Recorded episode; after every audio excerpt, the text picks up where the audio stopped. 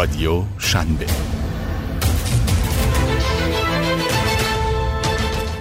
سلام من فاطمه حاجی نصب هستم و اینجا رادیو شنبه است. قراره که در دومین قسمت از سری پادکست های داستان های برند درباره برند محبوب و دوست داشتنی اپل با هم صحبت کنیم و اصلا ببینیم که چرا لوگوی اپل یه سیب گاز زده است.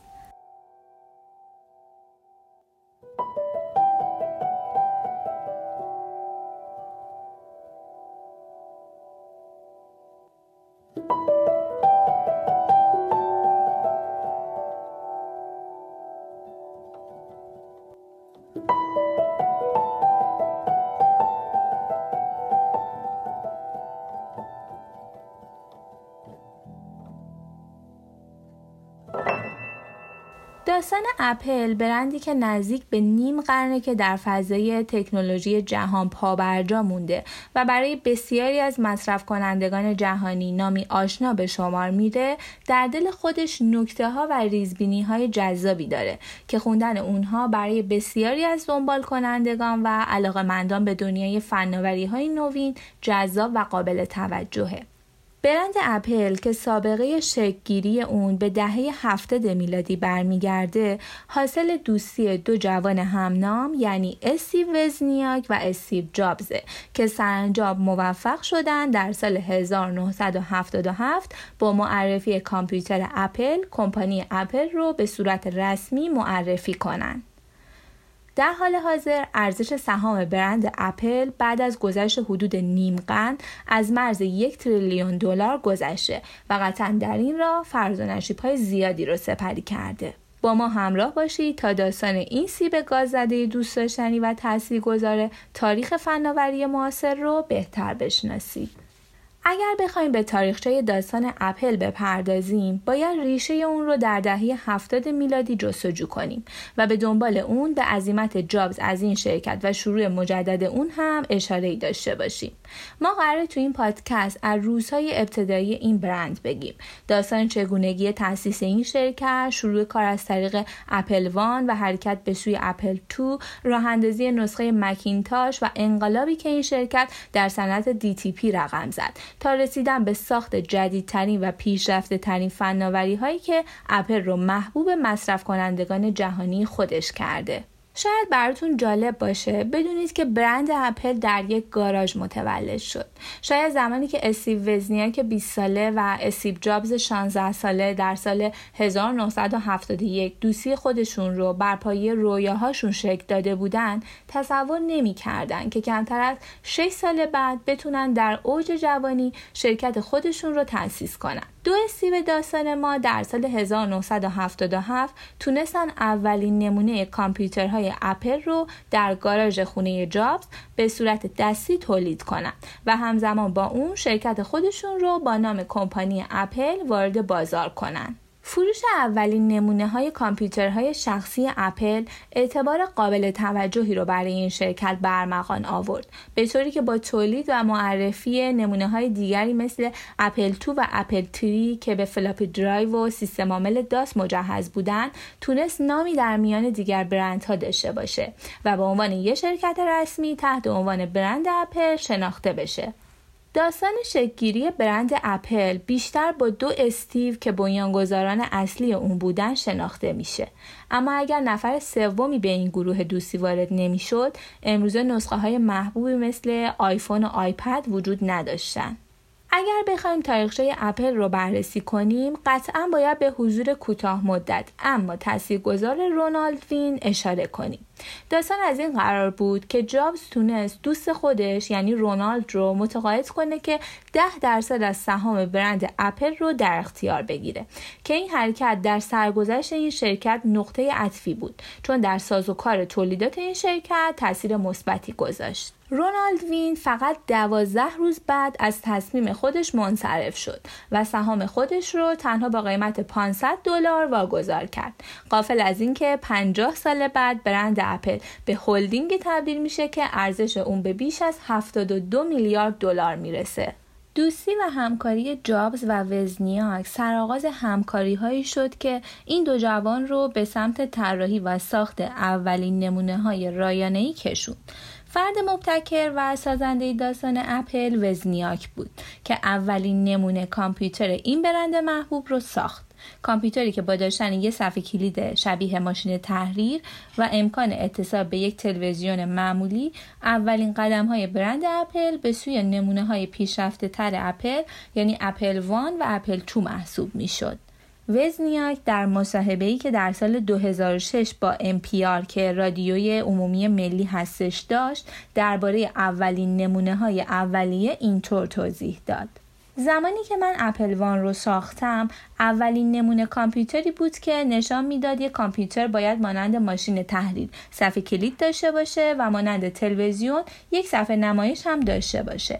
من در اون زمان به دنبال این نبودم که یک مسیر جدید رو به جهانیان نشون بدم بلکه طراحی و تولید رایانه های اولیه اپل تنها برای این بود که به اطرافیانم نشون بدم می‌تونن باهوش و خلاق باشن و به هوش خودشون مباهات کنند. استیو که داستان اپل به رغم طراحی و ساختن اولین نمونه های کامپیوترهای اپل فرد خجالتی بود و اینطور احساس می کرد که خلاقیت و سازندگی اون در مقابل تکنولوژی های هم اصرش چیز زیادی برای عرضه نداره.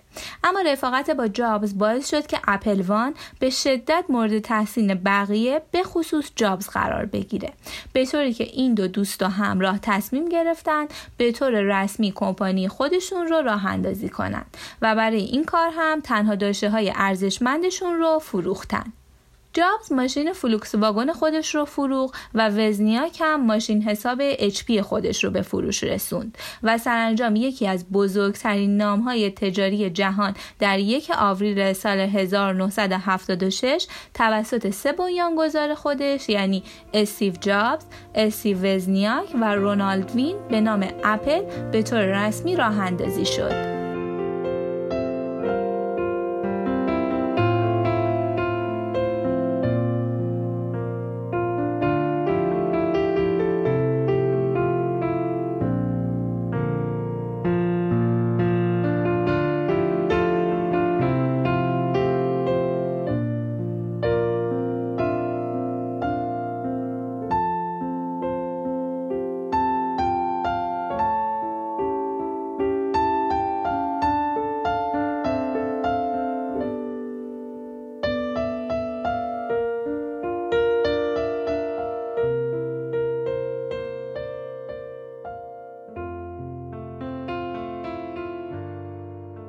حتما برای شما هم این سوال پیش اومده که اصلا چرا لوگوی برند اپل تصویر یک سیب گاز زده است و این سیب گاز زده چه ارتباطی می‌تونه با یکی از قولهای فناوری جهان داشته باشه؟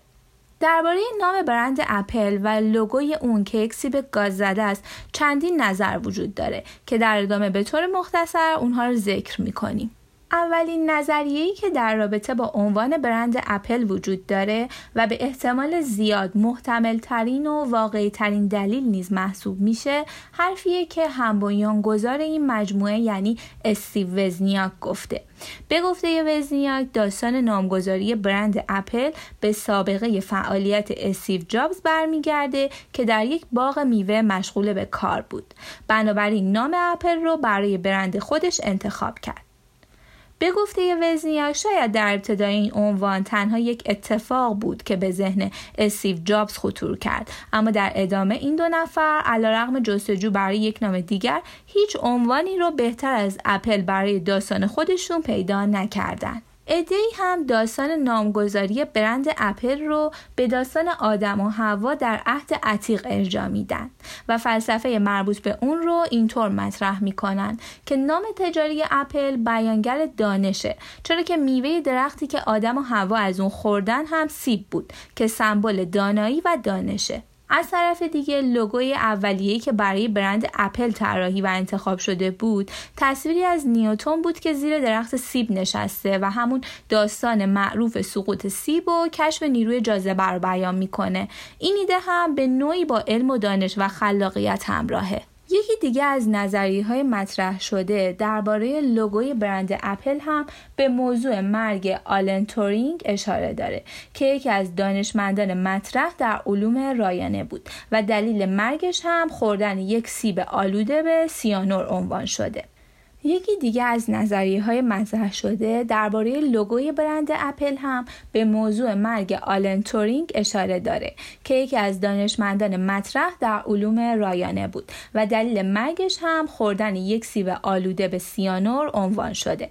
به هر حال داستانی که پشت لوگوی برند اپل وجود داره چه مربوط به فعالیت جابز در یک مزرعه سیب باشه و چه در ارتباط با مرگ یک دانشمند یا کشف جاذبه زمین و یا داستان آدم و هوا باشه یه مفهوم اصلی رو در دل خودش داره اونم دانش، خلاقیت و حرکت به سوی علوم جدیده که این مفاهیم هم در طی چند دهه فعالیت برند اپل به خوبی در عملکردها و دستاوردهای اون مشاهده میشه. داستان اپل با تولید و فروش کامپیوترهای اپل 2، اپل 1 و اپل 3 ادامه پیدا کرد و به دنبال اون هم با گسترش گرافیک های رنگی و نسخه های لیسا و مکینتاش انقلاب قابل توجهی رو در فضای فناوری سالهای دهه 70 و 80 میلادی رقم زد. داستان پرفراز و نشیب اپل در آغاز دهه 80 با خبرهای خوبی همراه بود. محصولات جدید و نوآورانه‌ای وارد بازار می شدن و استقبال زیادی هم از این نسخه ها می شد.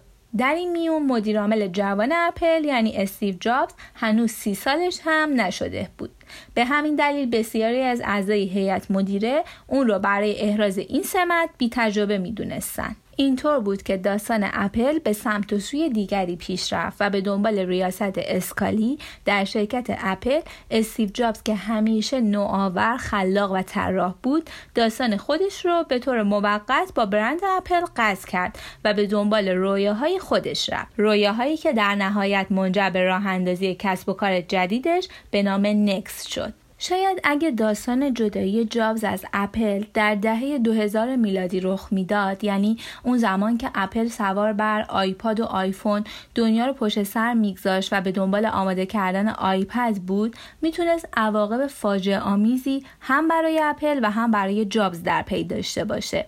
اما این جدایی در دهه 80 نتایج متفاوت و حتی مثبتی رو هم در پی داشت چرا که وال استریت به خروج جابز از اپل پاسخ مثبتی نشون داد و حتی باعث بالا رفتن سهام شرکت هم شد. رویکرد اپل بعد از جدایی مؤسس تاثیرگذار اون بیشتر حول محور توسعه محصولات این کمپانی میچرخید به طوری که این نام تجاری با گسترش نسخه مکینتاش و ارائه این محصول با نمایشگر رنگی تحولات جدیدی رو در عرصه تولیدات خودش رقم زد اما داستان اپل به خوبی سالهای قبل خودش پیش نرفت و حتی این کمپانی در سال 1989 شاهد افت فروش محصولات خودش هم بود.